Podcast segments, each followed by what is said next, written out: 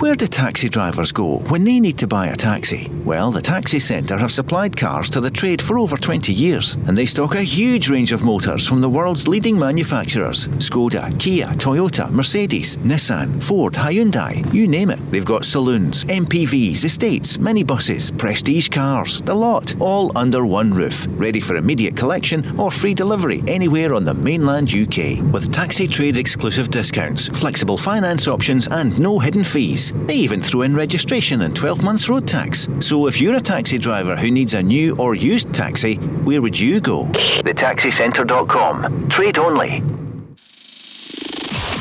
I thought the players showed tremendous character. Um, at one all, not to settle for that and to try and get the winner, and um, really pleased they, they got the rewards flipped our formation today to be more aggressive on the front foot. And the, the message to the team was we're not waiting today we're going. It was a really strong performance from the boys today.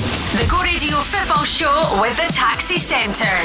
Hosted by Paul Cooney Barry Ferguson and Mark Guidi. Listen live weeknights from 5 talking Scottish football first. Let's go. So a great weekend for Glasgow Celtic win at lunchtime at Pittodrie 2 1. Rangers winning to go back top of the table 2 1 against Hibs. But the controversy of the weekend, the red card of Ryan Porteous. With us, two men that know all about the rules and laws of the game, Mark Guidi and the former Rangers skipper, Barry Ferguson. Barry, people are still debating it. Should it have been a red card for Porteous? Yeah, it was a red card for me. It was a, a reckless challenge. Paul, I was watching the game live um, and my first thought was it was a good tackle. Um, but then I seen a different angle. Um, so Ryan Porteous, he's clearly over the top of the ball. Um, it's reckless. It's a red card for me. Mark Guidi, what's your take on it? Because there's a furore about this, or is it the fact that the, the green half, the Hibs fans are saying he should have stayed on, and Rangers fans think no, it was red. Yeah, I thought it was a, a red card. I think uh, Nick Walsh called it uh, correctly. Um, Paul, I think Ryan Porteous. I always remember Jim Duffy when he went to Chelsea when he was a youth team reserve coach at Chelsea under uh, when Gianluca Vialli was there, and um, he got a hold of he got hold of John Terry. And he said John Terry was a terrific player, terrific young talent, but had to learn the art of tackling. He didn't know how to tackle, and Barry will know about the difference between how to. And for me, that's what Ryan Porteous needs to learn the art of tackling. All right, we'll talk about that during the show. 0808 17 17 700. What do you think? Hearts knocked off the top of the table, so it's a good weekend for the West. Celtic get a win for the first time since February on the road in the league. How big was that for Ange Postecoglou? Celtic fans, what do you think? We'll hear from Postecoglou. We'll hear from Steven Gerrard. And of course, five days to go, Scotland against Israel. It's almost like our World Cup final, isn't it, Barry? We have to win this one. Saturday, five o'clock, Hampden. Yeah, full house as well, Paul, um, which I'm sure the players will be excited about. Um, good, strong squad. Steve Clarke's picked again. Um, it looks as if everybody's come through the weekend games fully fit. So he's got a full squad to pick from. So I'm excited for the game.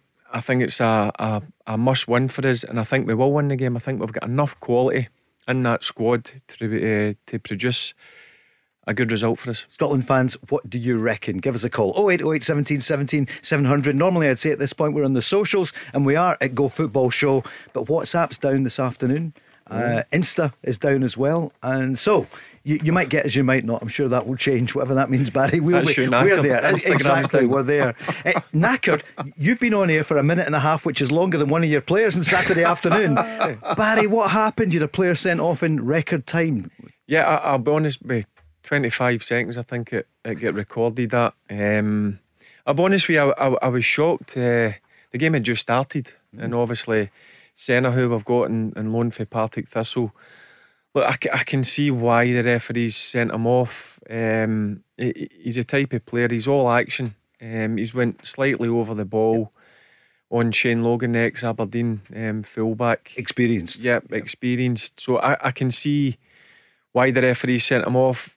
I thought because it was the first 20 seconds or 20 odd seconds, he maybe have got a yellow card. Um, so that kind of it, changes our full outlook in the, the game. We have to change the way we, we play because Cove have got a lot of good players. We had to sit behind the ball and try and frustrate them. And to be honest with you, I, I was I was more than happy with the performance. I thought we we were solid and compact and in the end, I think anybody that watched the game, we should have got something out of it, but the players just tired in the end, and, and Cove obviously scored two goals in the last eight or so minutes. So, look, disappointing. We're going to lose Senna now for a, a couple of games. Um, but I was shocked, to be honest with you, how Mm. quick it actually happened. Did you look down, look back up? Yeah, it's the first Yeah. time I've been involved in a game. It's Yeah. been that, that quick a sending off. Um, he's absolute gutted, the boy. I've got to be honest with you, since he's come in for Partick Thistles, he's he's been absolute magnificent for me. Um, but it's just one of these things. It happens in football. You just got to go on with it. But as I said, I was proud of the way the boys um, played. Their energy and enthusiasm was was excellent. Just disappointed we didn't get anything out of it. Mark, the young player, lasted about as long as a Watford manager. The manager's gone already, and uh, somebody who took Leicester to the title is back.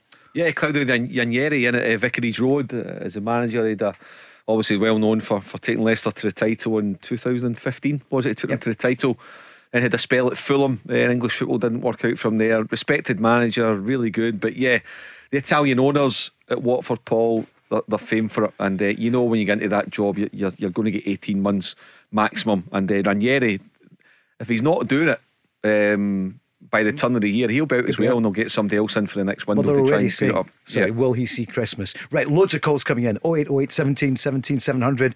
Barry Ferguson, Mark Guidi, Paul Cooney. We're going the lines in a moment. Let's hear from Steven Gerrard. So, about that, Rangers were a goal down. Kevin Nisbet, one up Hibs. Half an hour's gone.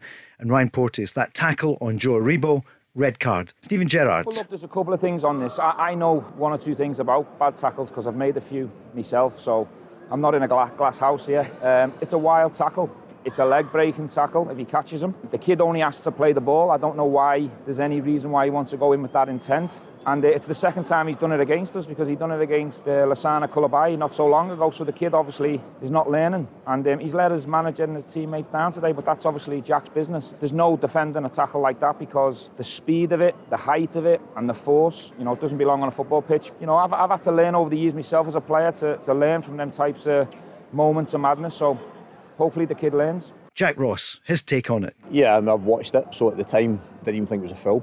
That's my honest opinion because I'm far away from it. Um, having watched it back, I think there is one angle where it doesn't look great, camera from behind the goal. I think the other angles, it looks fine. And interestingly, one of those angles is the same angle as the match official. So that perplexes me a little bit. I can understand why he decides to give it. I don't necessarily agree with it. But as I said, one, ang- one camera angle and slowed down doesn't look great. Other angles looks okay. Um, but it was, um, yeah, a defining moment in the match for us because it's a long time to play with 10 men here. Obviously, two different views, Barry. And Steven Gerrard really open there about his own ability and inability sometimes to tackle Yeah, I- properly. I've been in the same position. I've had a few wild lunges and, and been sent off, Mm. and it's been the correct decision. It's just one of the red miss moments. Um, see, in terms of Ryan Porteous, I really rate him. I do. I think he's got something as a, a centre back. I've always been impressed with him, but it's just that side of the game where I think he can go and, and clearly just win the ball. He's when you play against opponents, you, you hear this saying, try and leave a wee bit on them to make sure that they're in a game. I think that's maybe went through uh, young Ryan's head, but for me, I, I- there's no debate. It's a, it's a red card. It's reckless. It's it's over the top. Um, and I think the referee get the right decision. Now, what Jack Ross has said, I agree because I was watching it live and I thought it was actually a good tackle to start with, but I then seen a different angle on the TV and it was clear that um, he was off the ground and it was um, it was a high tackle. Mark, it's not his first uh, case of something like this Yeah. for Ryan Porteous. What do you think of him? You see him quite a lot. What, what would you say about Ryan Porteous? How good can he be? Or is, is there a flaw here? I, I, well, I think he's got a long way to go, um, Paul. I think he's got a long way to go, and he has to eradicate that side of what happened yesterday from his game because it, it, it's not as if that's his, his first offence, um, and he needs to learn um, just to, to to be calmer, and he, he needs to be trusted. You know, in that position, it's a key position, a big game, fifty thousand at Ibrox, top of the table clash. And the key phrase was Steven Gerrard's absolutely right. Ryan Porteous let his teammates and his managers down. Yes, because the ball was there to win. It, it, he could have been able to, to get in with a, a clean challenge, a hard challenge. You know, you can go in clean, still put a Aribo up in there, but it's a clean tackle. But he's gone in thinking, yeah, and, and that's where he's really got to learn um, to control um, himself and, and, and be better at that kind of thing. And in that situation, in that environment, he's got to be much more on it. He's got to mature um, quicker and, and, and learn um, right from wrong. So that's why I think he's got a he's got a bit to go. Um, and one of the things that I think that the Hibs supporters are saying that's part of that is I think there's a stat about Nick Walsh, the Oh. match referee. Yeah, what is it? Yesterday, Paul, that that's he's, in his last seven games that he's refereed Rangers, he's sent off six opposition players. Now, I've not checked Sure. that to see out, but that's a stat that's doing the rounds. I think that's maybe where Hibs fans are saying, oh, you know, the, referees get form uh, for it as well. But um, the bottom line is, though, I think it was a red card yesterday. I think Nick Walsh called it absolutely right. We've got the poll going out at the moment. It's 61% say it was a red card. 39 say no, it's not. We're in the socials at Go Football Show. Craig's on the line in Cumbernauld. Craig, good evening. Uh, Good evening, gents. How's Thank it? you. Aye, good. You'll be happy from the point of view of 19 points back to the top of the table. Hearts on 18, Hibs 15, Motherwell 14, along with United, Celtic on 13. Um, Craig, but it wasn't easy yesterday, was it? Roofe and Morelos eventually. Listen, uh, no, not at all. It was a tough, tough game. Um, knew it was going to be. You know, Hibs are in, in good form coming into the game. Um, you know, they maybe had one or two draws recently that they might have thought they could have got wins out of, but you know, um, that's the measure of the form they've been in. So you, you know, I knew they were going to come and take the game straight to Rangers. I had no question about that. Um, it was about whether we could answer the challenge. Now, obviously, red cards they do change games in terms of the flow of it and the way your opponent's able to play. Um, doesn't make it easy to play against 10 men because it wasn't. You know, we were, you know, what, 30, 40 minutes before we finally broke down Hibs with 10 men. So they still stood firm and played well, I thought, with, with 10 men to, um, you know, to make it tough to break them down. But, you know, to me, at the end of the day, I think I think it is a red card. I actually think what's happened is a few minutes before it, Morelos left a wee nibble Yeah, on Ryan the corner. at the corner flag. Yeah. I think that's maybe got his his tail up a wee bit, thinking Mm-hmm. right, I maybe need to try and just nibble back, and he's just he's gone over the top. Um, and I think I've seen some of the things that Mark was talking about, and, and but if people want to go back and review the six other red cards that Nick Walsh has given, and they make a decision, fine. You know, but you, you might well find three or four of them were the wrong decision. I don't think that means anything to do with yesterday. I even heard a pundit for another place, um, who's a Hibs pundit, saying that it was because the tackle he made on Barisic two years ago, and that's why Nick Walsh sent him off because it was the same ref who red carded him that day. That kind of stuff to me doesn't Yeah. help. You can have your opinion on it, but that's nonsense. A referee hmm. doesn't go into a game thinking, I'm going to send him off as soon as I get a chance. That's Let's put that to Barry. Barry, you, do you think a referee ever thinks? Uh, no. Uh, no. No, I no. think they're professional enough. I think Nick Nick Walsh has just got to make a call, and hmm. he he clearly felt it was reckless and, and wild, and he, he gave a red card. I don't think it goes back to what happened with Borna Barisic two year ago. That hmm. should that, that I could hundred percent say that wouldn't come into Nick Walsh's head. He's just got he's just obviously looked at it, and he's got a split decision. He's not got the, the ideal opportunity we have to go and look Yep. at different angles. As I said, when I watched it, I thought it was actually Yeah. a no bad tackle until I actually seen the second angle. I think it was from the Govan stand um, when I was watching it on Rangers TV, and then that's when I, I thought to myself, "Well, that is reckless. That that is a red card." I think you're looking at, we were talking about bringing in VAR for next season, um, Paul. So in a situation like that yesterday, you would have the benefit of VAR. And I think if Nick Walsh is to go over and review that, um, I think it's still a red card. You know, I think VAR would back up the referee's original opinion.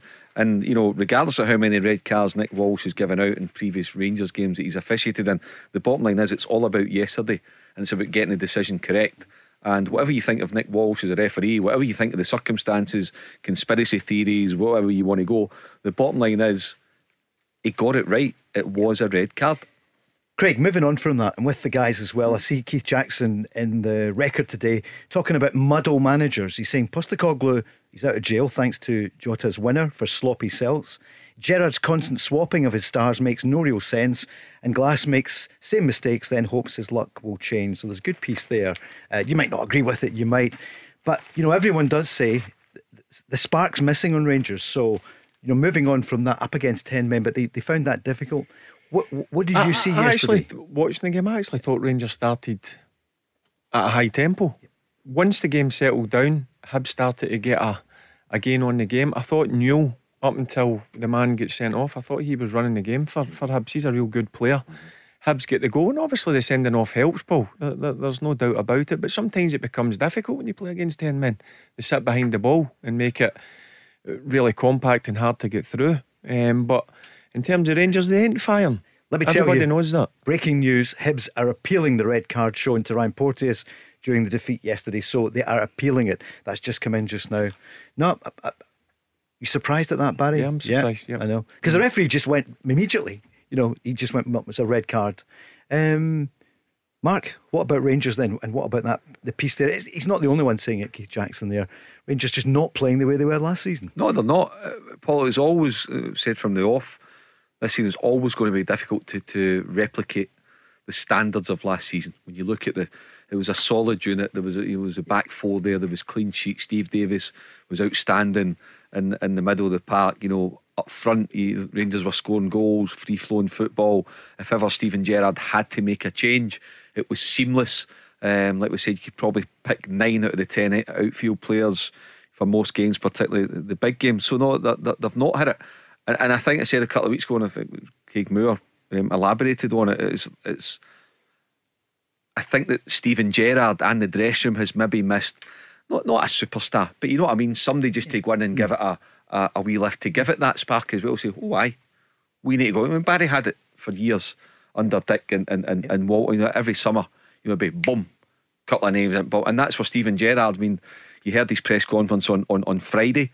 Um, there's a frustration there from the manager, so so you see that, so you understand the manager's frustration. On the other hand, you, you understand where the board are coming from because if money's not there to spend, then you you can't give them. At some point, you need to draw the line. Um, and if you want to draw a comparison across the city, Celtic have raised in excess of £35 million this calendar year from selling players. Mm. Rangers haven't.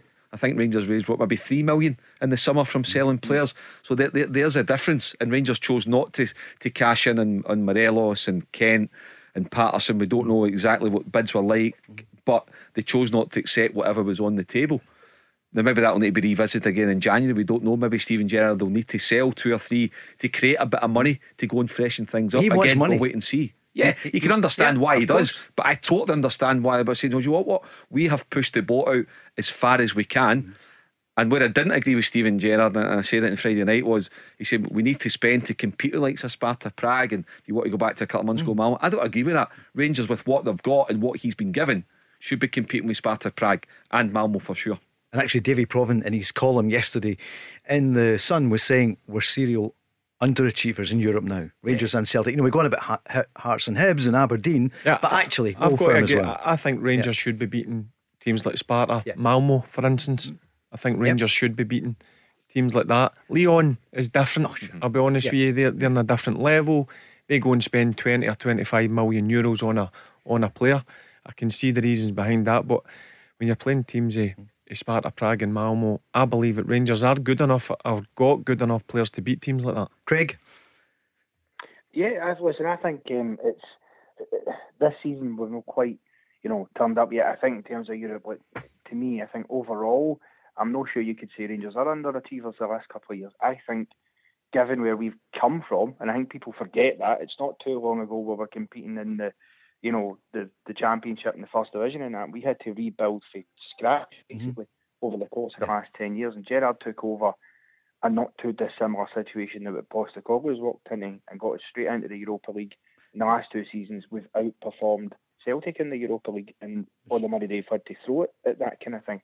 This season, I think we are missing that. Gerrard's frustrating, and I can get that, but there's part of me thinks, well, we failed to qualify for the Champions League because we've not turned up in Europe yet. Mm. Europa League's not going well, so that money's not.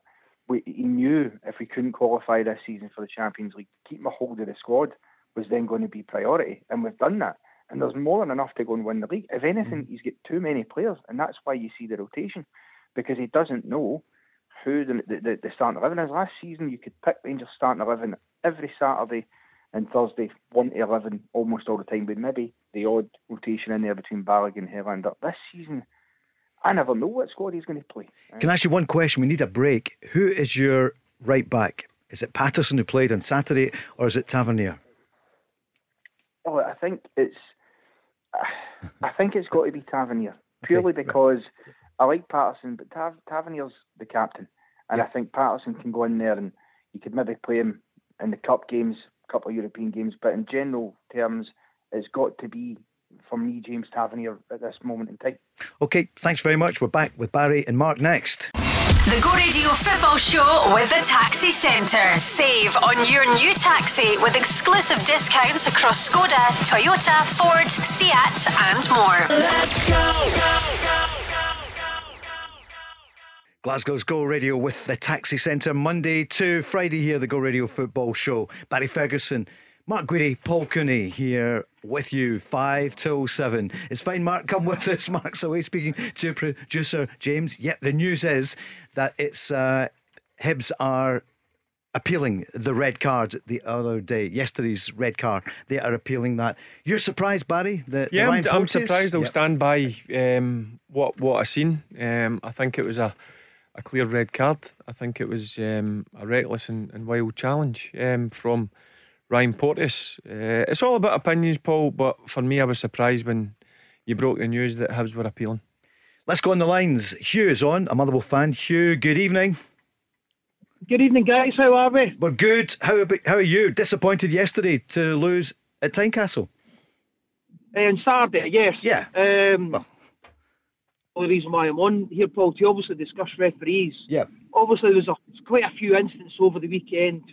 Uh, Ryan Porteous.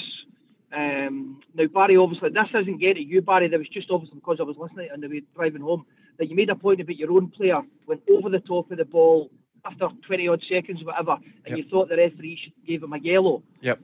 Now, but then you say, but Ryan Porteous, he went over the top of the ball and it was a definite red card. Now, as mm. you say there, it's all about opinions. Mm-hmm. Now, the main point being of this is um, there was a, a, quite a few instances in the Rangers game. I was actually looking forward to Rangers and Hibs game. I thought it was going to be a cracker. Sam watched the Celtic Aberdeen. I thought it was poor.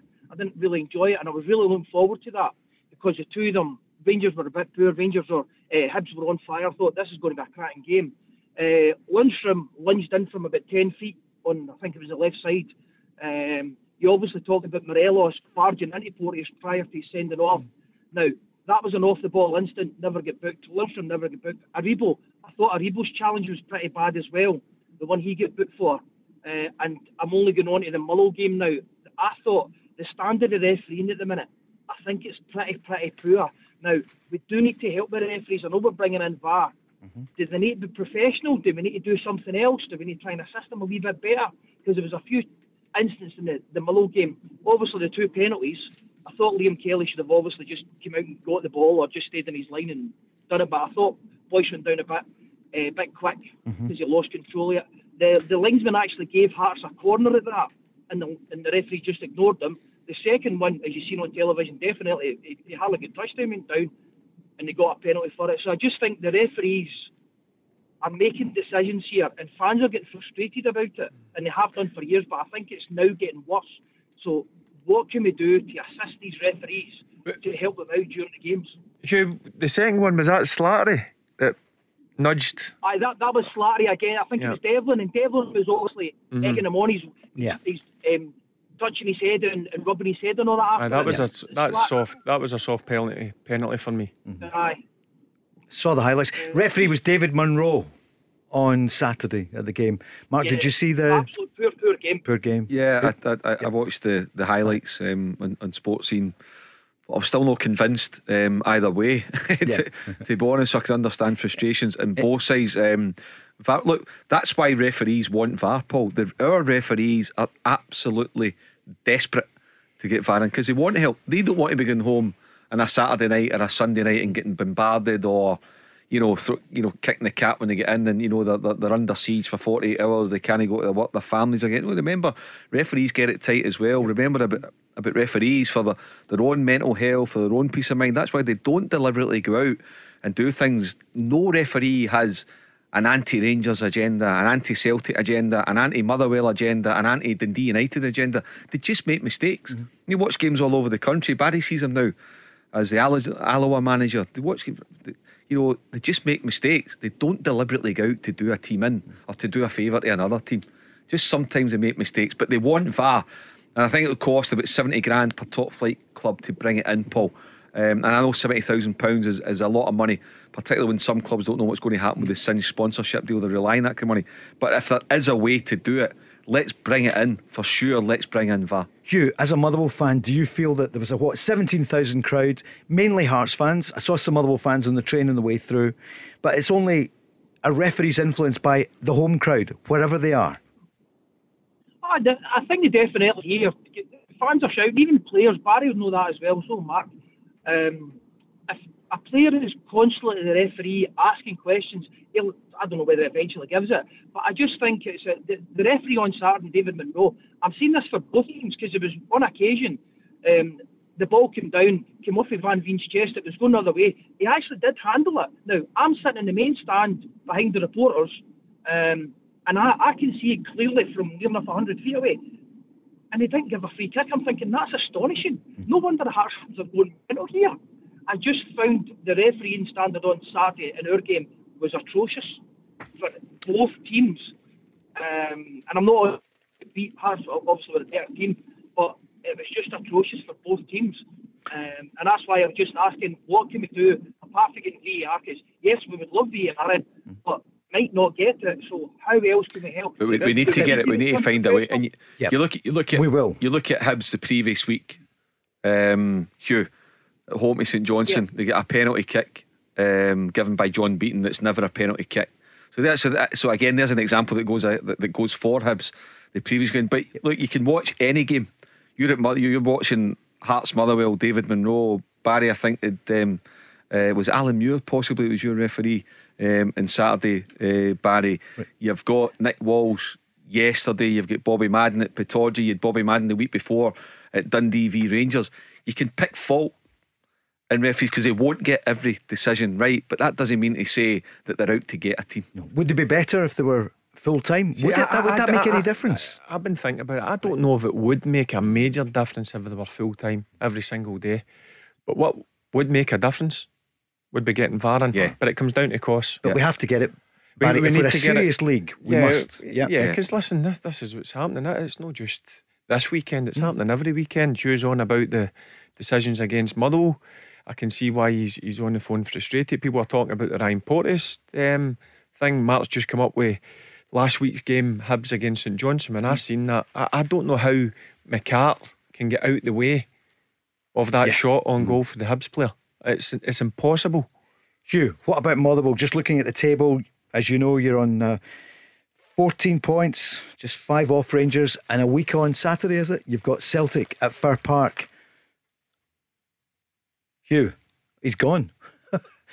he's gone. Was he phoning for WhatsApp? I don't know what happened. Yeah, WhatsApp's down today, Facebook's down as well. that road up to yeah. Lanark. Yeah. Uh, for Motherwell, uh, they lost on Saturday. Yeah, Yeah, they but- lost on Saturday. That was a big game, but I've got to be honest with you, I've been impressed with them over the last few weeks. Um, they, they had a tough start. They were a lot of people were, were maybe having a pop at Graham Alexander, but do you know what? They've had some great results, as you just mentioned. They're five points off the top, um, so that they're having a decent enough season, and they've got a massive game in a couple of weeks. Sure have. Internationals this weekend and then next Tuesday and then the following weekend. It's uh, it's going to be tasty. In fact, Hearts coming to town to play Rangers. That's going to be some Yeah. match as well. Yeah. Yesterday, though, so we kicked off at 12 here in Go Radio with the football show and Celtic winning 2 1 at Pittodrie. Talk about it in a second or two. Here's the manager afterwards.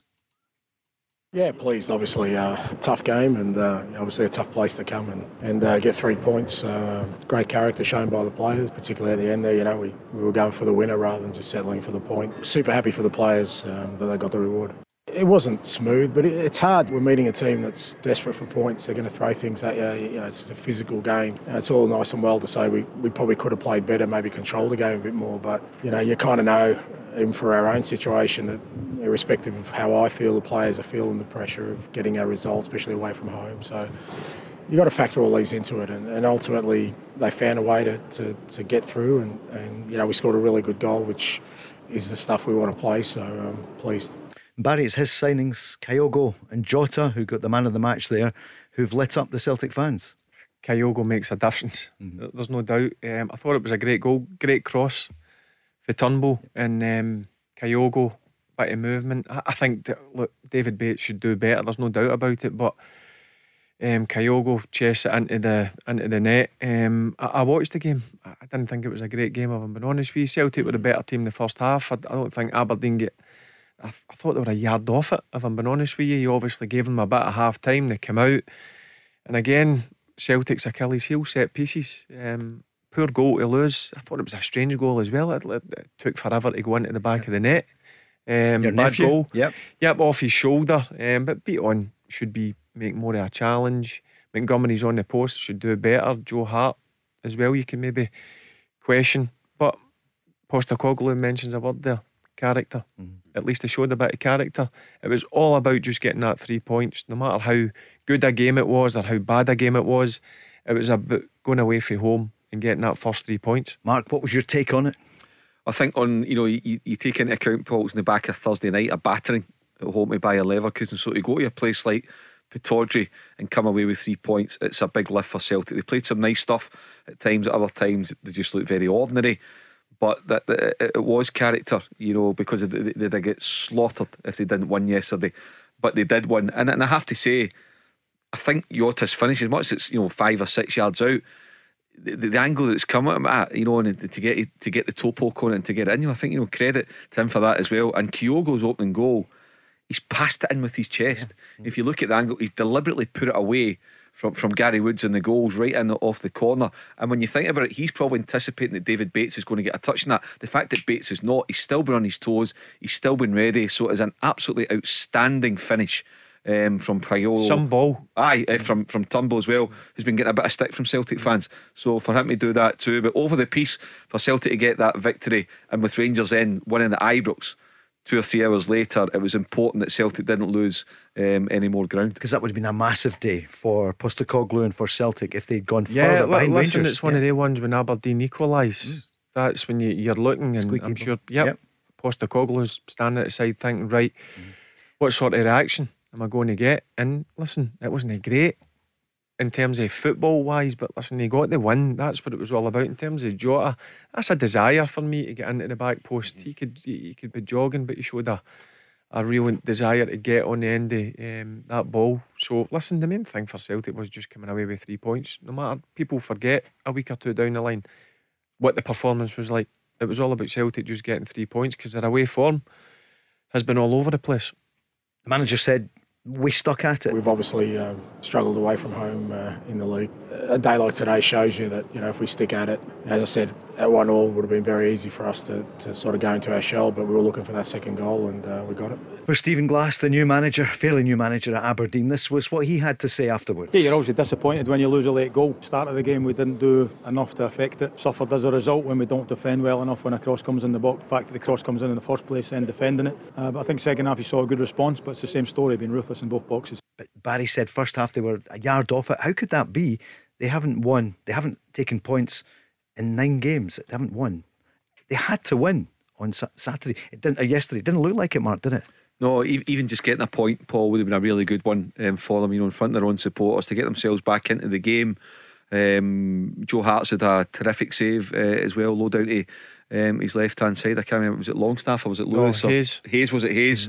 Um, so, yeah, so that they had chances, but Dave Cormack's got to stick stick with Stephen Glass, uh, and I'm sure he will. And I, I don't know if you saw it. You, I was watching Sky Sports in the house yesterday, and there was a really good interview um, with Stephen Glass and Scott Brown together before the game. And there's a real good insight to what Stephen Glass is thinking, what he's trying to do, the important role that Scott Brown has got there.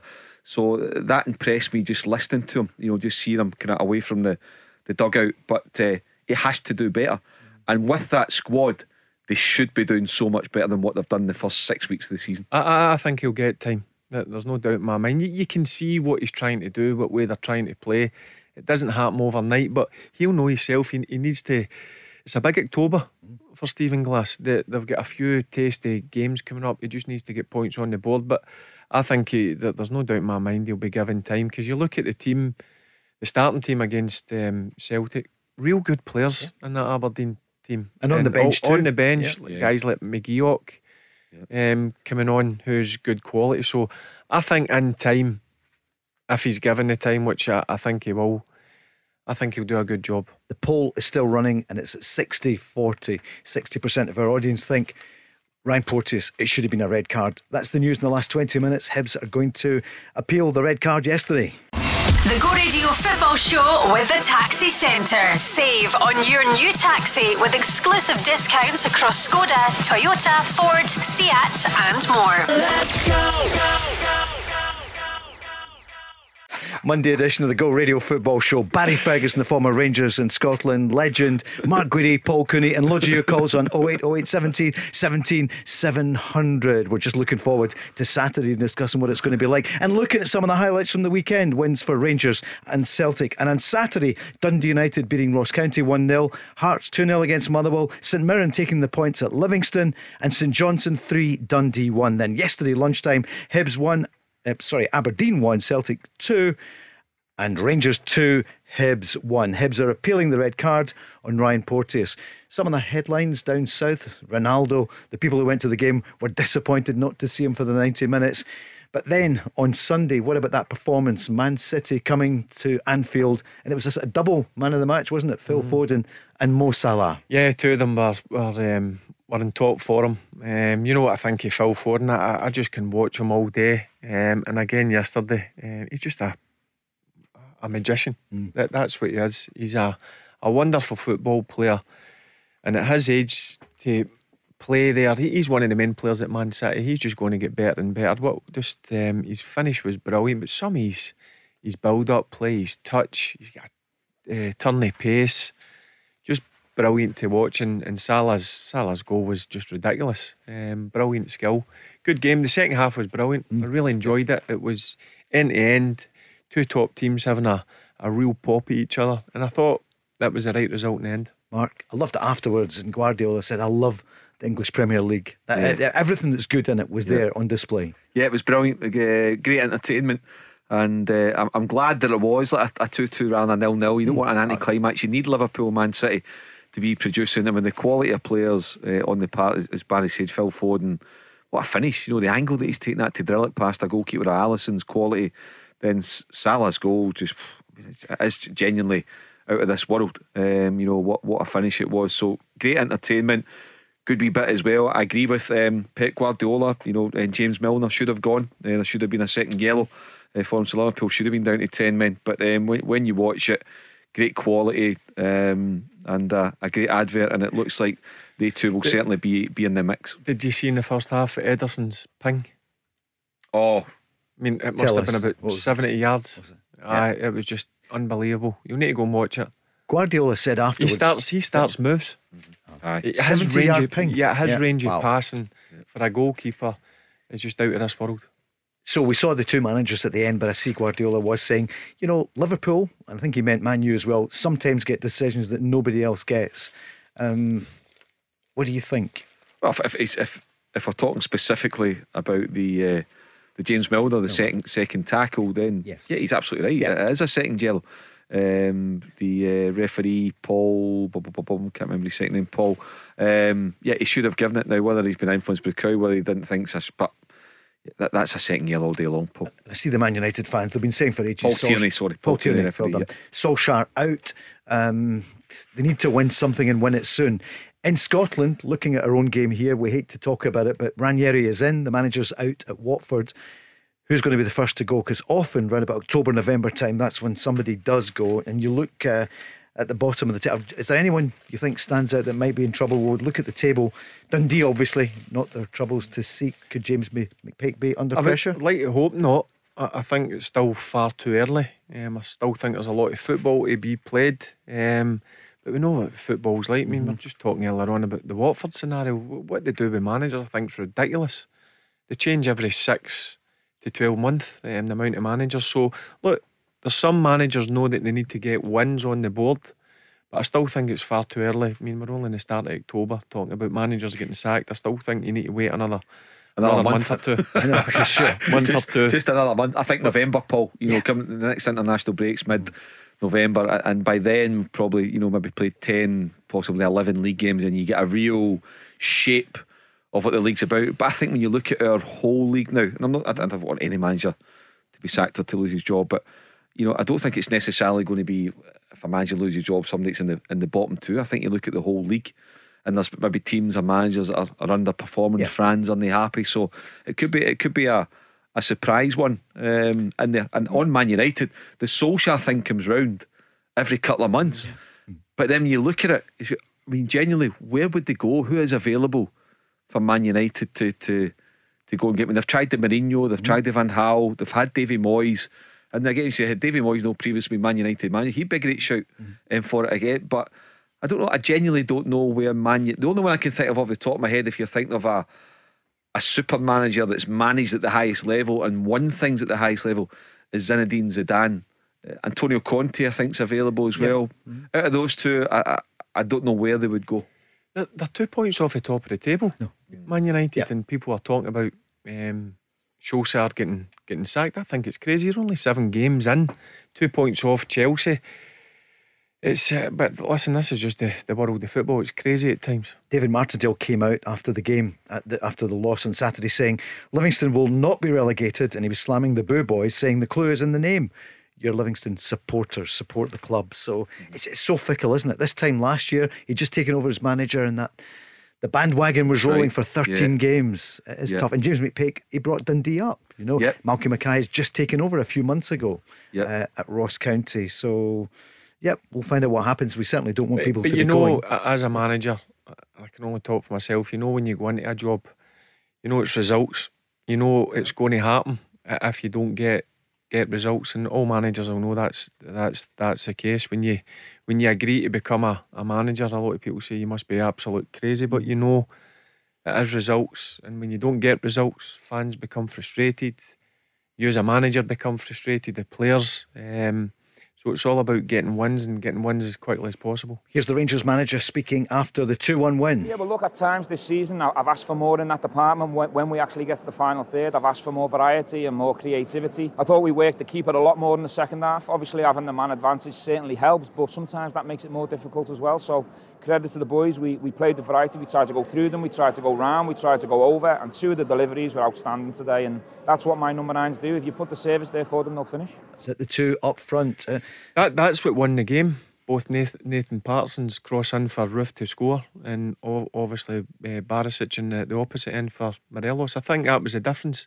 They two bits of quality, because um, Hibs were stuffy, and I know what it's like when you go down to ten men. They, they're really frustrated. Um, Rangers, so it came down to two bits of quality that eventually won Rangers a game. Because in terms of form and watching it, they're no free flowing as they were last year. Um, there's no doubt about it. Um, so that that was a it was an important three points for for Rangers. what was your take on Morelos?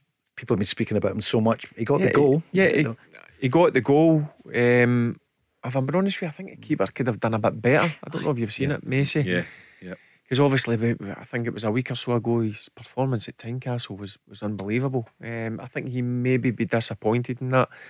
Morelos overall, no at the, the levels that we've been uh, we became used to. But listen, he got the goal. He got the winning goal, and that's what number nines need to do: score goals.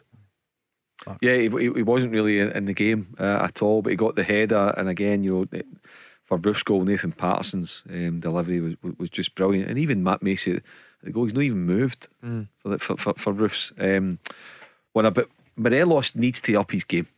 He, he, needs to up it. Rangers need him, and it showed yesterday they need him. He can't just pick and choose when he wants to be a part of it. You know, he needs to really be given more because we know he's capable. We know he's got the talent, but he needs to show it in a more um, regular basis because as Steven Gerrard just stated in the clip there in the audio, Paul, my defenders, my, my wide areas, we'll get balls into the box. And that's where Morelos has, has got to show uh, more. And if he is, you know, at, at some point he's wanting that move, whether it's January, the summer, whether it's two, who knows. But at some point he does want to go. He's, he's made that clear. And Rangers at some point will want to cash in because of, of, of, of his value.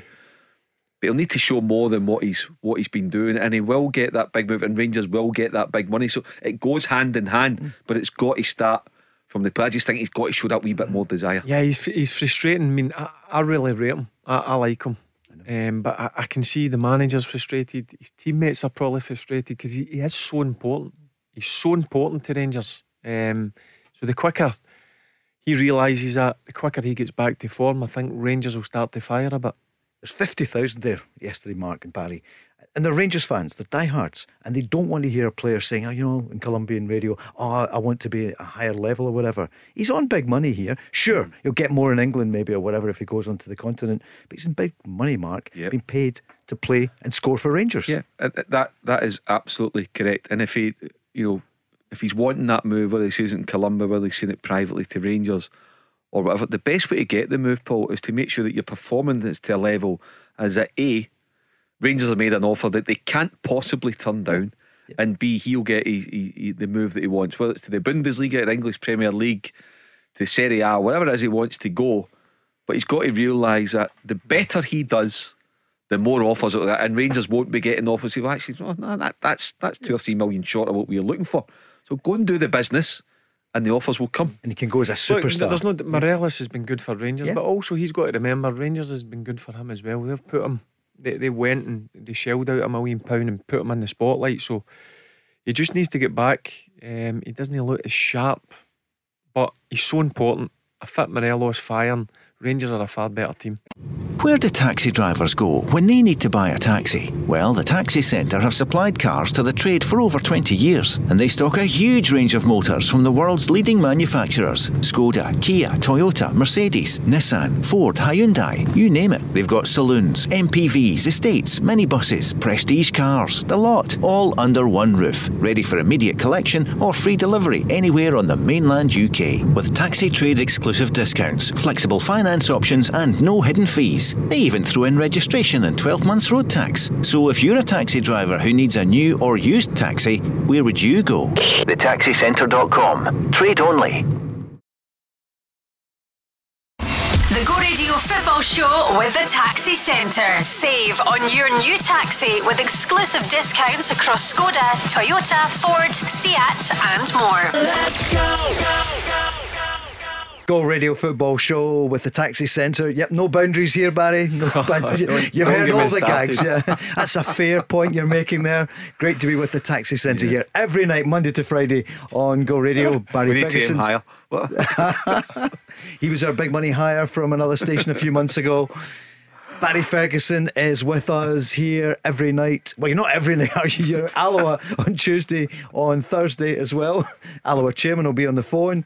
And then at the weekend, yesterday, it was uh, Craig Moore and Davy Provan who were with us. Some great stuff, a five hour special yesterday, and wins for Celtic and Rangers yesterday. And Hearts What- what off the top of um, the table. Sorry, Yep, he butt sure, in there. What yep. did Davy and, and Oz think about the tackle? They both said red card. When they saw the first one, they both went, was the same, "Eh," yeah. and then they saw that other angle and said, oh no, red card. Oz immediately said, yep, looks a bit reckless. Davy, I think, looked at it twice, and then they both said it's a red card. Hibs feel differently, and they've appealed it in the last hour, which surprises you, Barry. But, it does why? surprise me, but Yeah. uh, that's what I feel for referees in terms of not having VAR. They've got a split second decision to make. We, we've got the luxury, as I was Yeah. doing yesterday watching the game, think to myself, oh, that looks a, a, a meaty challenge, but I thought, oh, he's won the ball there. Until then, I, I see it the third time. It was the third time from a different angle. When I seen it, that's when I, I'm thinking, reckless, red card. You know. I, I'm exactly the same as we watched the highlights last night, and I'm thinking, yeah, that's a fair tackle because you know why, and I think maybe the same because the ball was there to be won cleanly. yep. That's thinking clean, but uh, he, he, he's not. I think he, you know he's had one eye in the man uh, as well, but by the looks of it. But look, we'll see how the appeal goes. But I'd be very surprised if that was overturned and, and Hibs- I, I think Nick Walsh has called that one correctly yesterday. Barry, what happens then in the appeal process? You, as the player, are in there, or Yeah, you're in there with a, a- an official from the, the club. I don't know who that would be in terms of Hibs, and you, you put your your obviously your argument across, and then they go away and, and decide on the, the outcome. Um, I, I, I don't know exactly how long the process will last in terms of you have been in in there and, and doing it. Um, and they sit and watch the footage. yeah, they Yep. watch the footage. I think ex referees will be involved as well um, to go over the footage. Uh, so then they'll come up with a decision whether they think that Nick Walsh made the, the right or wrong decision. But I, I think he made the, the right decision. it's still 62%, 38% on the Go Radio football show poll. So 62% of the audience think it was a red card. And uh, I think most of us have seen it the same way. At first, you thought, oh, yeah. But no, when you look at it again from different angles, and referees don't have it. Should we have VAR? We talked about it on Friday. There's going to be a meeting later this week about VAR. Is it going to come? Barry Ferguson says, yeah, it has to. Yeah, but I think Mark made the point earlier on the, the programme. It's going to cost seventy or eighty thousand pound per, per club. Um, that is worrying in terms of the, the smaller clubs, in terms of what's happened with, mm. with COVID. But I, I do think, look, it's got its good and bad points, there's no doubt about it. Um, but for me to help out the referees, certainly up here, because they're no full time, they're part time, and the, the amount of things that are going on now every single weekend, I think it will certainly help the refs. We, we, we need it, you know, Scottish football's big money. You know, okay, it's no big money compared to down the road, but for, for our clubs, you know, it's all relevant. It's big money. VAR won't be in for this season, but this season, our Premiership is potentially worth £40 million. It's the richest prize in the history of our game. Now, what you want VAR to do is to get decisions right, and that's what will help you do. You know, so referees are human beings, so therefore they will make mistakes, they will get things wrong. If you've got VAR there to sort it out, why shouldn't we welcome into a game? Yes, it'll cost the guts of a million quid to put in, but that's got to be money well spent. And that's why our referees are absolutely desperate to get it into the yeah, game. we've, we've got to try and help them. Look, who, who would be a referee? I mean, listen, as a player and as a manager, I have my, my fair share of pops at them. Um, but see, when you, you sit back and, and strip it all down, they've got a tough job. They've got a tough, tough job, and they need as much help as they can get, and certainly with bringing VAR in, um, I think the referees would be absolutely delighted with that. So Hibs are appealing the red card. Here is the manager Jack Ross speaking about the player Ryan Porteous. Yeah, Ryan's undoubtedly got some little bits of his game to keep improving upon, and he knows that, and we've worked hard at it. And I think his progress over the last year and a half since I've been here has been brilliant. He is, in my opinion, good a young centre half as any in the country. I think he's a brilliant player. But what he does have is an aggression and physicality about his game. Now, you need that to be a centre back. You certainly did when I played. I don't think it's changed. However, I think the way in which the game is officiated has changed, um, and he has to understand that and deal with it. So I'll speak with him over the course of the week. He will be criticised undoubtedly from some people, but what I would hope won't happen, but probably will, will he be vilified with some? But he's a young Scottish centre half who's played over 100 games for his club at this time and who is a terrific young player. Has he got flaws in his game? Of course he has, but he's a young man, so um, he's got my absolute support. I'll keep working to make him better keep working to make sure when that situation arises that he makes a better decision. His manager's right behind him, uh, and you would expect that, wouldn't you? Yeah, I wouldn't expect uh, expect anything less. Um, I think Jack Ross makes good points here in terms of you, you need a level of aggression to be a centre half, and he certainly got that. Sometimes I think he's over aggressive, but I think he's only just turned 22. Um, Jack Ross has clearly stated there the last year and a half it's something that Jack Ross and, and Ryan have been clearly working on. Um, but look, I, I think if you watch it, it's clear to me that it's over the top.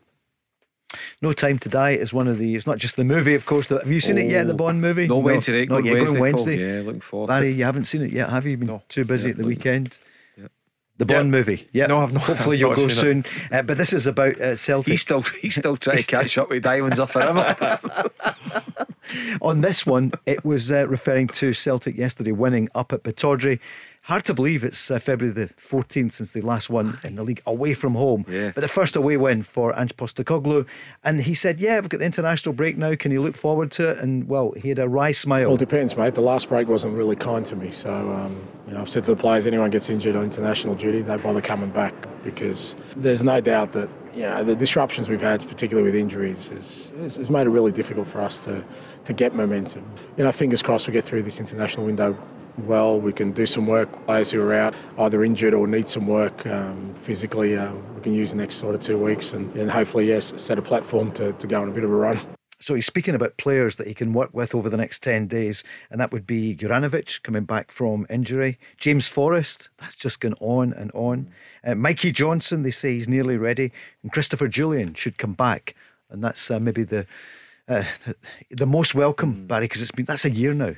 Well, two players you just mentioned there. Jullien's been out for a long time. Um, badly missed for me. It's an area where I think Celtic are, are still not the strongest. And James Forrest, um, he, he's a big player, but there's been obviously injury injury concerns. So this next two weeks um, is important for for Postecoglou as a manager.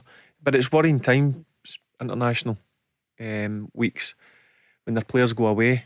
Uh, Look at McGregor the other week and yep, Kyogo. But to his, for me, to his um, best players and most important players are both away in international duty. Mm-hmm. Um, so that will be at the back of his mind, hoping that they come back fully fit. Because without Celtic, without both McGregor and Kyogo, uh, Kyogo are certainly a weaker team. You can send the new Cinch Premier League flag to Ibrox if, if they come back injured again. In other words, if Celtic did fall further back, that was a big win for them yesterday. What about Jullien? Can he help to sort out the Celtic defence? So they've got so many qualities going forward. What's going to happen at the back? Yeah, it's about finding a partnership, Paul. Now, whether Jullien is involved in that partnership, it remains to be seen, but he has to find uh, a partnership. Partnerships win you titles all over the pitch. You know, centre halves, with a good goalkeeper behind you. Centre midfield partnerships are important, and, and, and then up front, no, not necessarily now in the modern game with two strikers, but you know, a 10 and a 9, just, you know, just working um, together. So he has to, whether it's Starfelt and Jullien, whether it's Welsh and Jullien, uh, whether it's uh, Carter Vickers and, and, and Welsh, whatever it may be, the manager needs to find that quickly because if he doesn't find it quickly, you're not going to have a title winning team. But on Kyogo, I mean, we've been speaking about Rangers maybe lacking a wee spark and lacking a wee something. You see what Kyogo brings to the Celtic team when he's in it, and you just see the the the, the sort of the, the the excitement in the Celtic supporters when Kyogo's in the team, and you see the difference. I, you see a spring in the step of his teammates when he's there. Because like if you're David Turnbull yesterday and you're looking up, you know, if you get something decent into that box, Kyogo is going to be there. So he absolutely lights a team. You compare it, Kyogo to Ajeti, my goodness, oh. what a difference. You know, what a difference he makes. So if there's one player that he won't want to get injured, the, the, the manager Postecoglou, it is Kyogo. In terms of Jullien, but they need to be wary. He's been out a long time. There needs to be a level of patience. Uh, I know what it's like being out with long term injuries. When you come back, you get that initial urge energy, um, and then you have a slight dip. So I don't, I don't think um, it's going to take him a bit of time. He's missed a hell of a lot of football, but in terms of Kyogo, you see energy, enthusiasm. You've seen that yesterday at Pittodrie. Um, he's back helping his, his fullbacks at times. Um, he's all over the pitch. He's a he's certainly a player I never knew anything about, but one thing about him is he's certainly he's got a lot. He's just a bundle of energy, and he scores goals. And it looks as though they're going to Japan again into the market to try and find more players for January. Do you think it'll work well, twice? Yeah. They turn out half as good as, exactly. as Kyogo. Yeah. Um, they'll, they'll be decent players. He's certainly the, the thing. Not just a good player; it's his movement. Yeah. It's his, his mm. movement inside the box. Um, he must be an absolute nightmare for centre halves. They don't know where he is. Um, they're always looking. He's always in the blind side of his centre backs. Um, but that's that's the biggest thing that's impressed me about him. His movement inside the box. And, and one thing you know, we, we, we, uh, I thought was a positive sign from Postecoglou yesterday, Paul, in terms of just tweaking that wee tweak that we spoke about on mm-hmm. He played Bitton and McGregor yeah. together. Mm-hmm. Back to like two in that role where I sometimes just got me one with two uh, further forward. So that and that's I mean that was a sign of best position. Yeah, yeah, it is. Yeah, he's not a centre half, so he sits there. He's got that height. He's got that stature. He's been running the block, so he knows the score. But I think Postecoglou is taking a wee step back from Thursday night. He's reflecting that we need to win. I've not won in the road. What do I need to do differently to try and get a victory at a difficult away venue? And that's what he's come up with, and it's worked. It's worked to a point because they've won the game. So um, I'm not getting back to Frank the call on, on Friday night, but that just shows you that for a manager to be successful, you've got to come up with it. Doesn't need to be something major, doesn't need to be changing your principles, but just something to go and get that victory. As we said at the top of the show, as Barry said, just find a way to win. And Postecoglou found a way to win by tweaking his system yesterday. Are you surprised about Giakoumakis? He says he'll get 10 days training and that'll help him. Why is he not here and fit? He's been here for what, three weeks? Yeah, it's uh, a strange one, but I could imagine now this period, next 10 days, this will be like a pre season for him. Because, um, look, I, I, don't know in terms of was he at a club? Did they do a pre season? I'm, I'm not too sure. I don't think yeah, he did. Listen, Paul, I'm telling you right now, she's a footballer. Pre season is the most important part. You need to try and get through the vast majority of pre season because that sets you up for the full season. If you miss that, you're always behind. So it's impossible to play the season without the graft of the preseason. Yeah, you need to build you up in terms yeah. of fitness. You have four or five weeks. Um, so obviously, Giakoumakis has not had that.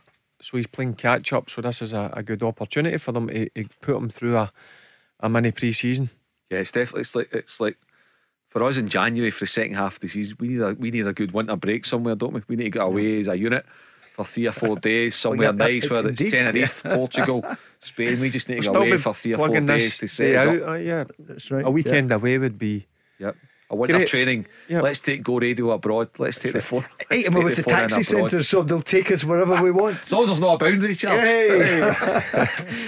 Mark Guidi, Barry Ferguson, Paul Cooney. Oh, and your calls 0808 17 17 700, the Go Radio Football Show. So that was a look at uh, Celtic. They're getting a, a massive win. You can't you, you can't stress too much, Barry, how important that was yesterday. If Celtic had lost again on the road to Aberdeen, then back into the international break, there would have been huge question marks about what's happening. Yeah, and there. the, the pressure just builds up again. Um, so in, in terms of going and, and winning, I, I keep saying it, win ugly at times. Uh, the most important thing is see a week down the line, uh, down the line, sorry.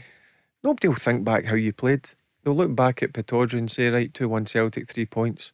Can you imagine the chat tonight in Aberdeen if you're on the Aberdeen station?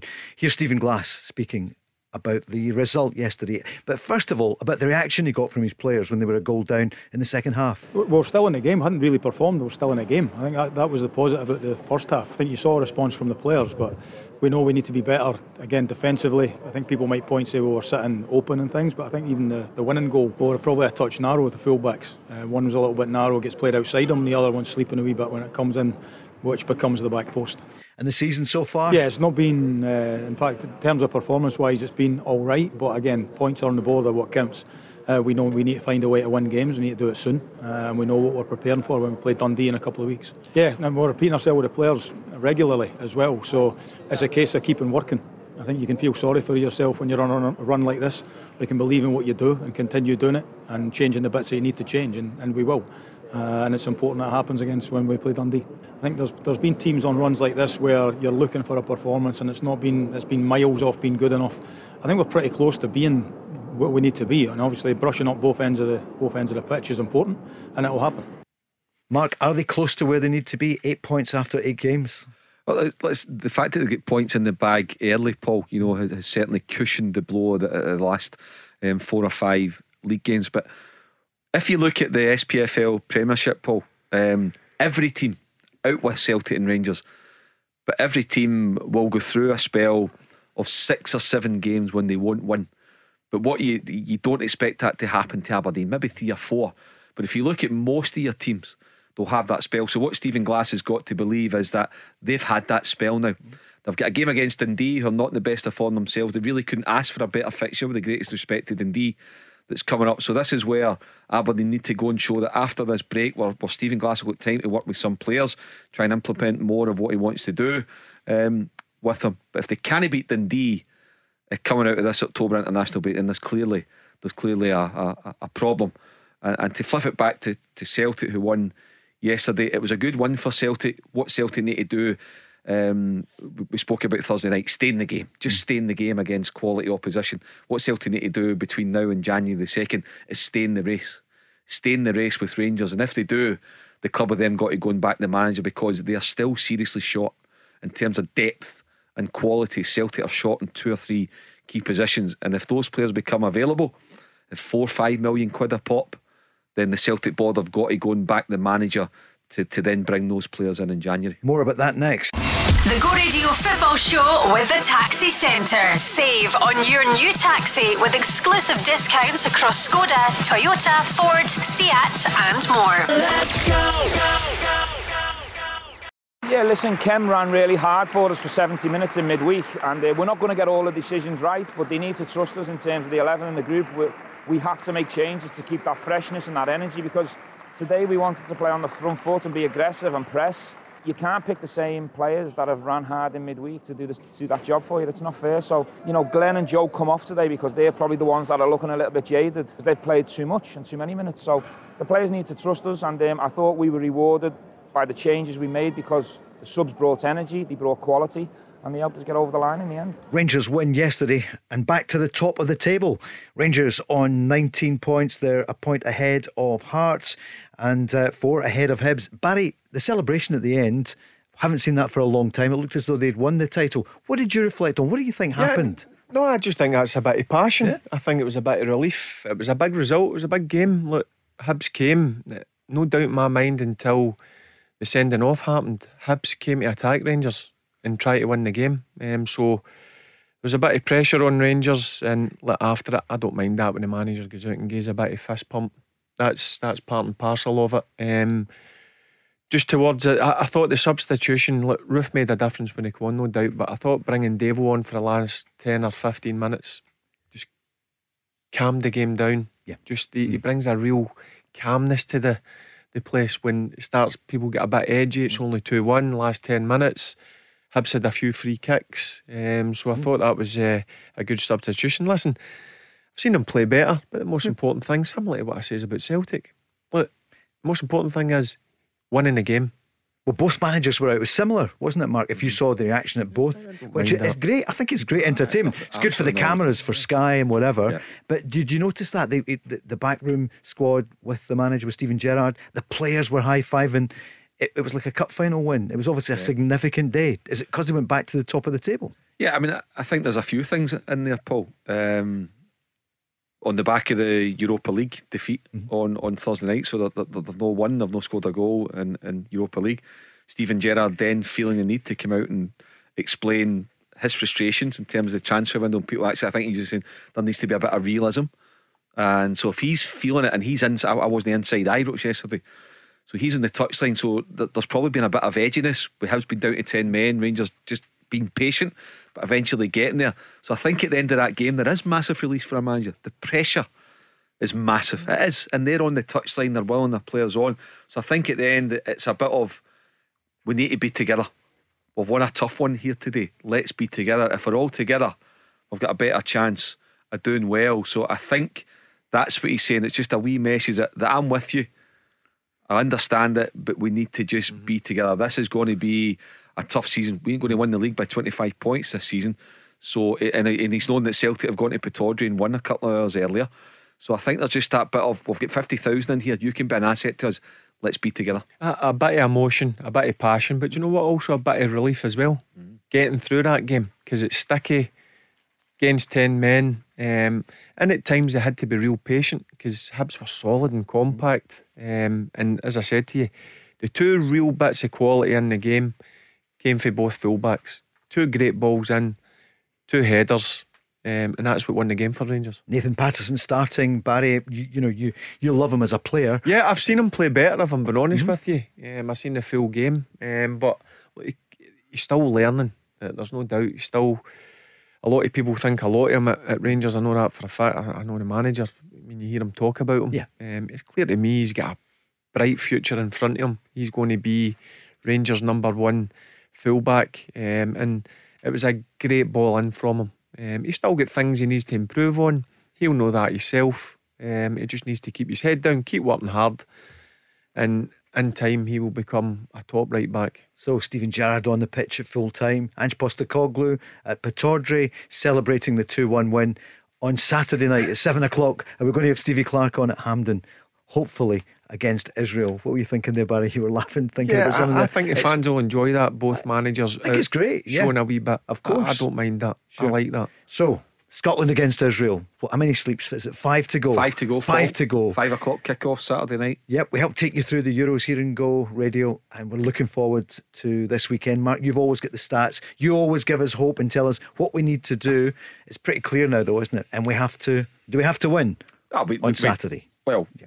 We don't need to win, but if we're going to be realistic, we we have to win. Um, and if you get, you know, Paul, next three games, you get nine points are there. Mm. You can't stop. And the three games are, are, are, absolutely winnable. Israel at home, Faroes away, and then the start of the next double header in, in November is Moldova away. You win those three games to qualify, you can't get touched. So that's where it comes. To, oh, sorry, into the playoff. Yeah, um, sure. Into the playoff second spot.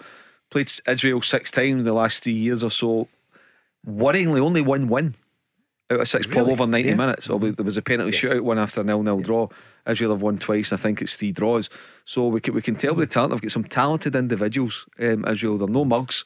Um, we need to be careful. We've just been speaking there about, about Rangers, about Celtic, about being being patient, about having the 50,000 Tartan Army with you on the night. So if it's not going well, they've got to be with uh, the players. What if Grant Hanley, he's suspended. Um, big loss, isn't he? Because he's, he's, suddenly. He's, he's, he's, a big loss. The good thing for me, though, Paul, is it kind of takes away a dilemma in a way because you, I think you just slot Scott McTominay back into the back three, and therefore you, you, you're keeping uh, McGinn and, and McGregor and, Gil, and Gilmour in your central um, three um, in midfield. Not a bad replacement. So yeah, Yeah, it, yeah. it is. But uh, I think Scotland can do it. You know, on the back of the, the, the lift that they've got from the uh, beating Austria and Vienna uh, last month, um, fifty thousand Scotland fans Saturday night five o'clock. Scotland can do it. I think they will win the game, but I think it will be a nervy one 0 The, the, the good thing is it's in our own hands. Yeah. These two games, um, as you just pointed out, fifty-two thousand. Um, I don't think it's going to be a three or four nil. What Mark's just mentioned there about the the kind of previous games against Israel, they've got Zahavi up front who can score goals, but the big danger is the boy Solomon. Solomon, Ah, yep. he's he's the one that sticks out for me all the time, and the the wing back for for me for The right boy on the right hand side, Yeah. very good at it. Yeah, very Yeah. good player. So they've got handy players. They've got guys that can damage you. Um, but Mark's just mentioned Israel, Faroes away, which is not going to be easy as well. They, They've they've improved over the years in Moldova. There's no doubt in my mind with the quality we've got, we can get nine points. But Grant Hanley has a big miss. He has a big miss. I don't know whether he would have put McTominay straight in. Really? I think Yeah. Jack Hendry, listen, he's he's played really well for Scotland. Look, he's look at the level he's playing at just now. Mm-hmm. He's playing against PSG. He's playing against Leipzig. Watch the highlights. Outstanding, Jack Hendry. So he will obviously McTominay will come back in. I think Jan, uh, Jack Hendry will just slot across one. McTominay will come into the right side. You can't change that midfield three for me. That's a strong, strong middle three. Real good quality in there, a good mixture of good footballers, good energy. Um, so we've certainly got the quality Mm. to beat Israel, no doubt about it. Goals that change games. Is it two up front? Is it going to play Adam and Lyndon Dykes? Dykes scored at the weekend. Yeah, now I've not looked it up. Forgive. Is is Adam Yes. suspended? No, no, he's he's not. not. He's so not. they're all out. So it's just Yeah. Hanley. Are you sure? Did you? But that was the discussion yesterday in the programme, which, uh, yep. No. So we think it's only No, Grant okay, Hanley we're missing. um, yep. If they're both available, yeah, I would go with two. We certainly operate better as a unit, Paul. When you, you, you look at again, you look back to our last game in Vienna, how well we operated with, with the two of them. You look at Wembley, you were there, the infiltrator. Um, you go down, you know that. There's two. So And we're if they're home. both available, we- we've got to win. We, don't- as I say, we don't have to win the game, but if No. we win the game, we're we're seventy five percent of the way there. So why not? Why not play with the two up front and they complement each other? You know, they both like playing um, together, so go for it. And also, when you play the two, you know they're going to work hard for the team as well. They do the dirty side brilliant. They're not just a good partnership. When uh, without the ball, they do ever so well to get back in and help their midfield or, or um, wing backs. Um, so look, there's no doubt you've got to go with two up, two up front.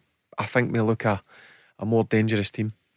And looking at the defence, which you know you've mentioned there, McTominay probably back.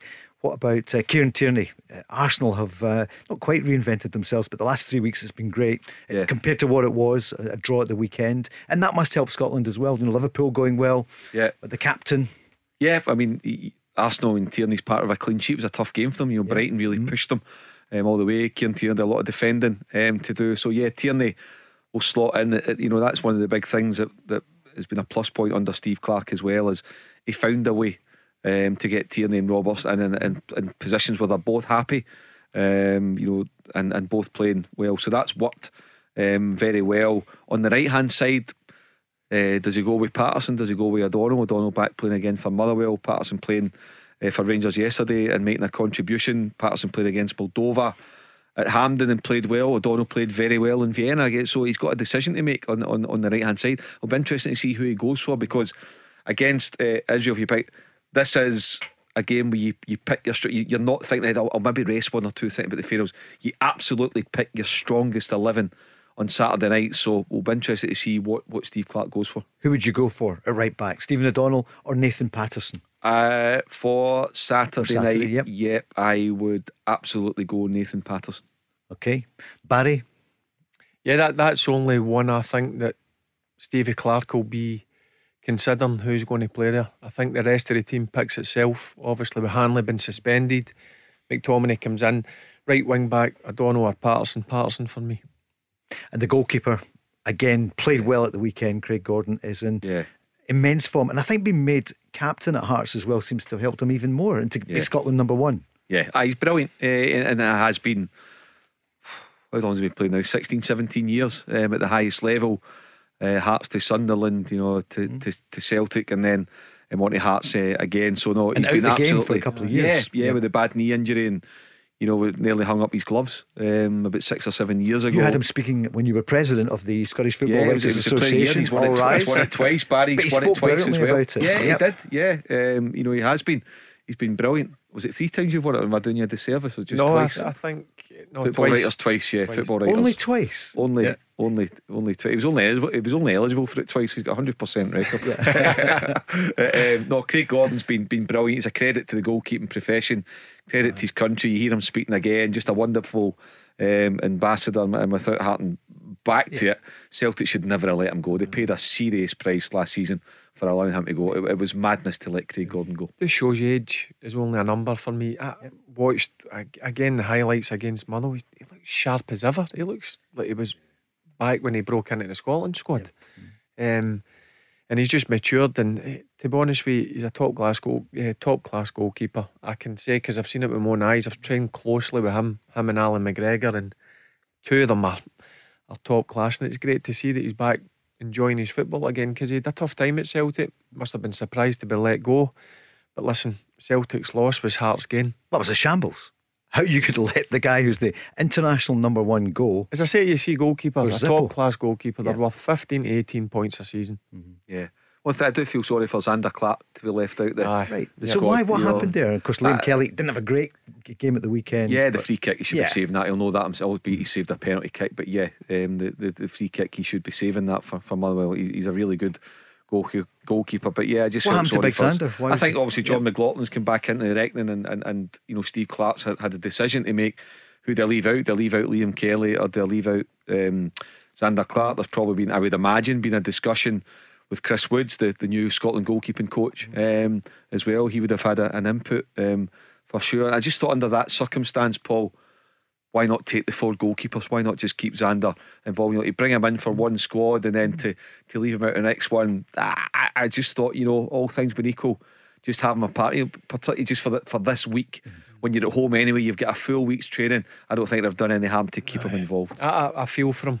I, I- I do. I, I think he'll be he'll be disappointed. He, he'll be a bit down. I don't think. Listen, it didn't affect his performance at, the weekend. Um, but look, he thoroughly deserved his call up because I think um, since Callum Davidson has, took over there, um, he's been one of the the main performers, um, and he's getting better wage. So yeah, I was a bit disappointed. Um, but you look at the three goalkeepers, Craig Gordon. Jon McLaughlin and, and Liam Kelly. Um, still three strong goalkeepers, but it must be that would have been a, a tough one when he, he got the phone call saying he'd been left out of the squad.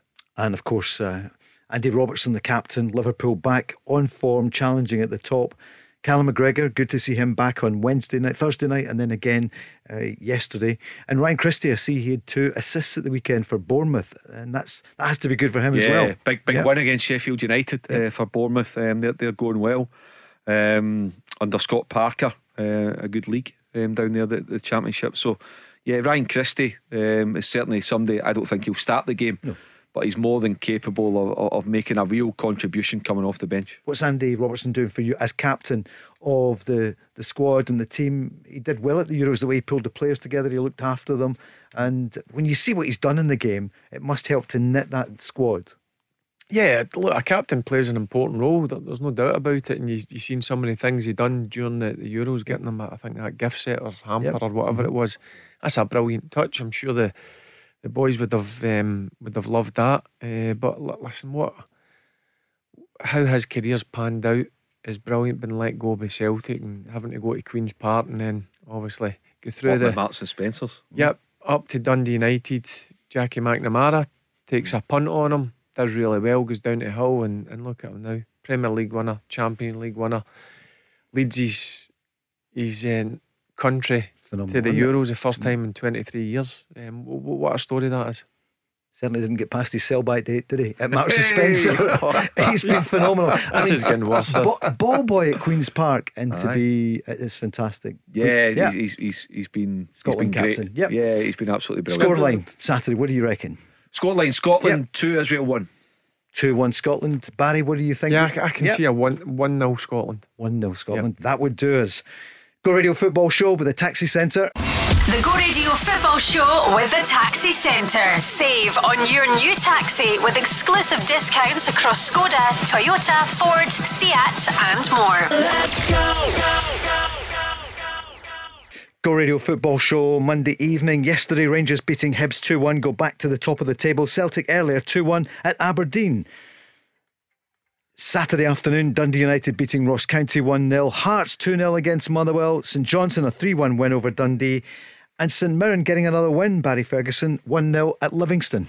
Yeah, I'm sure Jim will be absolutely delighted. I, I seen the highlights. Stryjek, the goalkeeper, Mm. Listen, he's made some great saves for Livingston. Um, that that was a, I'm sure one he'll look back on and be really disappointed. But what a brilliant three points um, away from home for uh, St Mirren.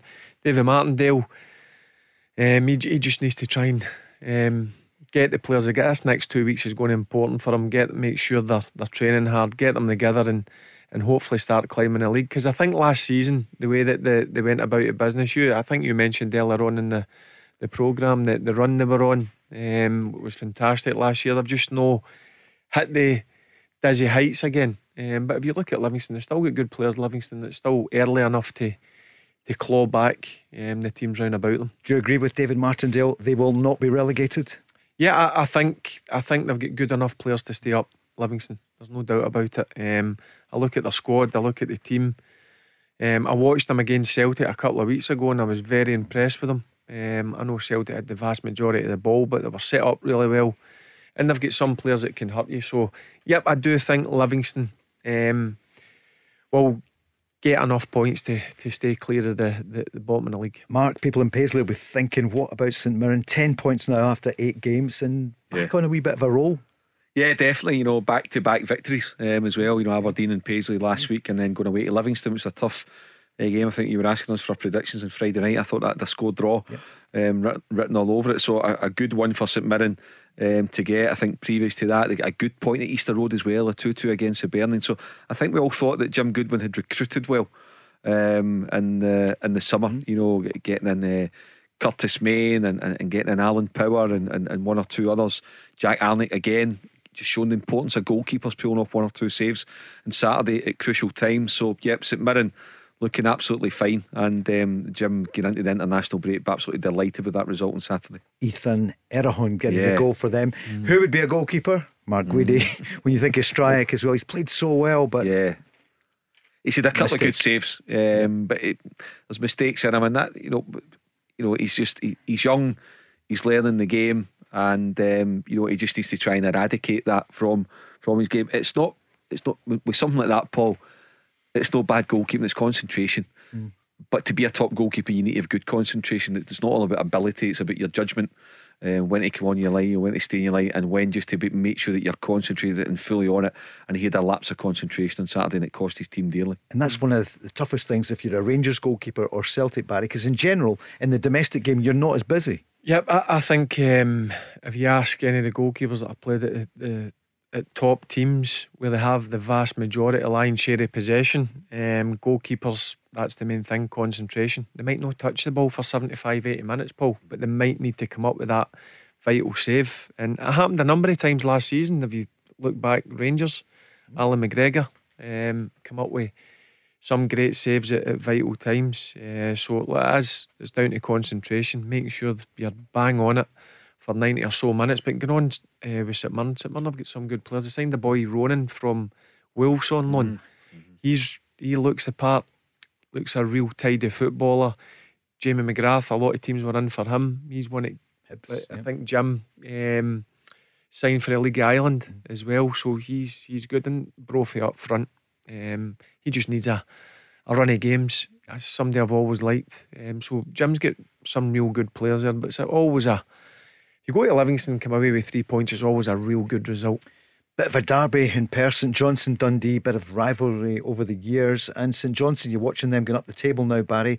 After that, you know, they did well in Europe, the great performance mm. against Galatasaray. Took a bit out of them, but they've now had a couple of wins. Mm. And St Johnstone, nine points from eight games. Yep, great win. Um, the boy Chris Kane, a lot of people always think yeah. of Chris Kane as, oh, he's a hard worker, mm. hard working centre forward. But one thing he's starting to do now is score goals. Um, so it's a great result for him. It's a derby game. Um, and I seen O'Halloran playing, was it wing back? Right wing back, yeah. Yep, you think of Halloran playing through the middle where Callum's used him a number of times or a, a wide player.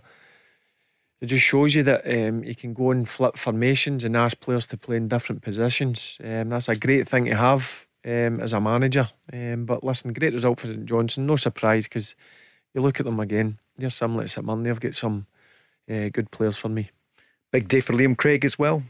Yeah, became the, the, the record appearance holder um, for St Johnstone, beat um, Steven Anderson. So, and, and he did a right good game as well, uh, Paul. You know, right in the middle of the park, right at the heart of the of the team. And and, and you look at it um, as well, just at the end of the window, losing uh, Jason Kerr, the captain, yeah. and, and Ali McCann, arguably, arguably the most influential player. But and they're now think, winning. yeah, and I think what Callum Davidson's now added to his bow as a manager, Paul, is signings, picking a player. Mm. Efe Ambrose available, boom, yeah. went and get him. He's been the the, the heart of the, the team. Ali Crawford, terrific. Mm. Uh, again, had to come off injured. Cameron McPherson getting on, getting his getting his debut. So you look at that too. You know, Callum Davidson has shown uh, a, a, a real strength and being able to wheel and deal in the market.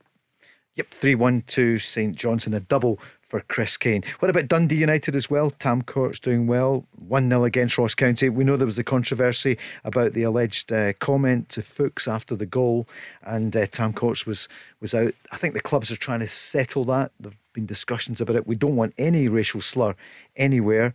To the game itself, United picking up the points against Ross County. County need to start getting wins. They do. I mean, Malky Mackay's had a big rebuild um, there, and obviously he's like Stephen Glass and Ange Postecoglou. He's only in the door 12 weeks, so you know he needs to be given a bit of time. But ultimately, you do need to get points on the board. But I think if you look at Ross County, you can see signs of improvement. Paul, you know they're not losing a lot of goals. You know Dundee United had to work really hard, but they need to then go and find a way of scoring goals at the other end to start winning games. Niskanen getting the goal there, his first for the club. For Dundee United, could they be? Are they going to be top six? Do you think, Barry? Well, they've had a decent enough start um, to the season. They've beat Rangers up at Tannadice. Yeah. Um, they've went to Celtic Park, Paul, and got a point. And these are the games that kind of scrappy games, one nils that they've that they've got to win. Um, and again, they're similar. Dundee United. I like the boy Fuchs in the middle of the park. Mm-hmm. Um, he's impressed me. Good bit of energy about him, but can also play. And Harkes as well, adding a few goals to his game. So again, Tam Courts has, has got some good players up there. Uh, they just need to continue it. It's all it's about getting a level of consistency because yeah, everybody thinks they've done United. But, well, me growing up, done United. We're always a big team. We're always challenging. Look, they're not they're not going to challenge Rangers or Celtic. Um, but you expect Dun United, the size of club there, to be in the top six. Are Hearts, who won 2 0 against Motherwell, are they going to challenge Rangers and Celtic? Well, R- Robbie's come out a couple of times and says, listen, they're up for a challenge. And sometimes you think, oh, how are they going to go on this weekend? Mm-hmm. Another win, um, another convincing one. Um, so they're, they're certainly heading in the, the, right, uh, the right direction. Good picture of them there in the record today. There's Robbie Neilson. There's Lee McCulloch. Great yeah. Nashers there as yeah, well. Yeah, just about to say Big Jigs Nashers are looking well there. Yep. Mark, will Hearts go the distance and challenge Rangers Celtic at the top of the table?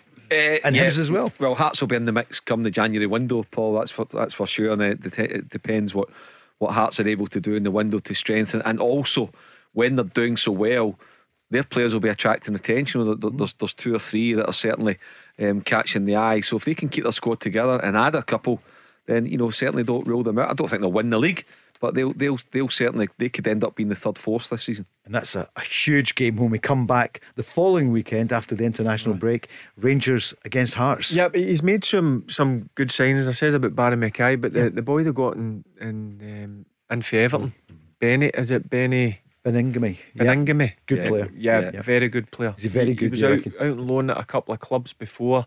Never quite happened mm. for uh, for him. But he certainly um, started really, really well. Really impressed with him. Confident, um, isn't he? he looks, yeah, yeah. He, also, listen, he, he, looks like one of the ones where he can get about the pitch really mm. well, but he's also very good on the ball, Paul. So Robbie's done a bit of good business during the summer. Also, as well, if you can keep John Souttar fit, he's yeah. an important right. part of the team, and, and hopefully, well, you know, if anyone in Scottish football deserves a break, it's um, it's, it's John Souttar, and I think too. Stephen Kingsley in the left hand side has been a real good signing for them as well. Scored a goal. John Souttar's yep. a when he's fit and he gets a number of games behind him, he's in the Scotland squad. Yeah, he would be, wouldn't he? Yep. yep. And That's how highly yep. I rate him. I, have watched his development. I know he's had a couple of bad Achilles injuries. Yeah, I think he snapped it, didn't he? Mm. Twice. Um, but you see him, he's starting to mature. He looks stronger. Um, he's, he's got a real physical presence. But one thing about him, he can play the game, John Souttar. Brings it back to the big two before we go then. So Celtic winning 2 1 yesterday. Mark, what do you think overall? Uh, it was Jota who got the winner, yeah. Kyogo who scored early on, then Lewis Ferguson. You know, Aberdeen came back into it. What do you feel for Celtic? Signs of improvement? Yeah, there's a few positives to take, Paul. Look, it's never been in doubt. Middle to front, Celtic are good. They'll score goals in, in, in most games for sure. You know, two good finishes yesterday. Jota, I think, you know, it was a really good finish. The second goal, good play from um, Montgomery on the left hand side. Uh, the manager is willing to change his system, as we said earlier in the programme, went to two holders. Yesterday, realising on the road there's tough games and you've got to tweak it to get success. He done that, and all Celtic now have to find a way of getting their defence uh, sorted and being able to keep clean sheets at home and away. Um, and if they can do that, Celtic are going to be right up there and may well win the title from Rangers if they can do that. They're up against Motherwell the weekend after next. And Tony Watt, is that written in the stars maybe to come back against his old team? Yeah, he had a few chances. I watched the highlights. Mm-hmm. a great um, strike for about 25 yards on the on the volley. Um, he certainly hit the ground running this uh, the start of this season. He was one that we, we spoke about last week. Maybe was in with a shout to get in the Scotland squad. He just needs to keep that sort of form up, and you never know what's round the corner. But that's a tough one. Um, 14 points on uh, on good form. But it's a great game, isn't it? You know, at, at Fir Park, Motherwell oh, Celtic. Yeah. And the one good, thing about yeah. Fir Park now, you can't yeah. complain about the surface. That mm. surface at Fir yeah. Park's mm. Up there with the best in Scotland now. You hear what Mark said a few moments ago. Celtic could then challenge Rangers. It might be close, but I know you've said that from the start of the season. Yeah, I, I think it. Listen, I think it'll go right down to the wire. Um, there's um, there's going to be a few points dropped throughout the season. Um, it's just who or what team can find um, a level of consistency wins the league for me. This was Postecoglou at full time. It wasn't smooth, but it's hard. We're meeting a team that's desperate for points. They're going to throw things at you. you know, it's a physical game. It's all nice and well to say we, we probably could have played better, maybe controlled the game a bit more. But you know, you kind of know, even for our own situation, that irrespective of how I feel, the players are feeling the pressure of getting our results, especially away from home. So you've got to factor all these into it. And, and ultimately, they found a way to, to, to get through. And, and, you know, we scored a really good goal, which is the stuff we want to play. So I'm um, pleased. And then Super Sunday yesterday, it was off to Ibrox. Rangers winning 2 1 against Hibs. Well, I think it was a lot more closer to where we wanted to be. And um, I thought at times today we played some really good stuff. I thought the goal came against the run of play. I thought we had control at that stage. But to be fair to Hibs, it's a fantastic cross and it's a good header. That makes the task a lot harder. It complicates it a bit, but I've got to pay my players a lot of credit because we didn't panic. We stayed, we kept doing the right things, and we kept asking questions, and um, we were rewarded for all our good play in the end. They didn't panic. The... No, they showed patience. That's that's one thing when I was watching the game, Paul, um, that I thought of. Listen, sometimes when you're you're you get that equaliser, you start throwing balls forward, but they didn't do that. They kept a, a level of patience, and finally, um, getting that that great goal, great ball for Barisic, um, header for Morelos, wins them the game. All to play for. You could see the relief at the end. Yeah, there, there was. It was a hard fought victory for Rangers. Both their strikers getting the goals. You know, Morelos and Roofe, two good deliveries from wide areas. It was a tough fixture. Rangers come out of it into the second international break of the season. Top of the league. Can't ask for any more than that. Mark Guidi, Barry Ferguson, thanks very much. Back on Wednesday night. Rob's here tomorrow night. 0808 17 17 700. Up next after the news. It's Joe Day. We'll see you tomorrow night, live at 5 here in Go.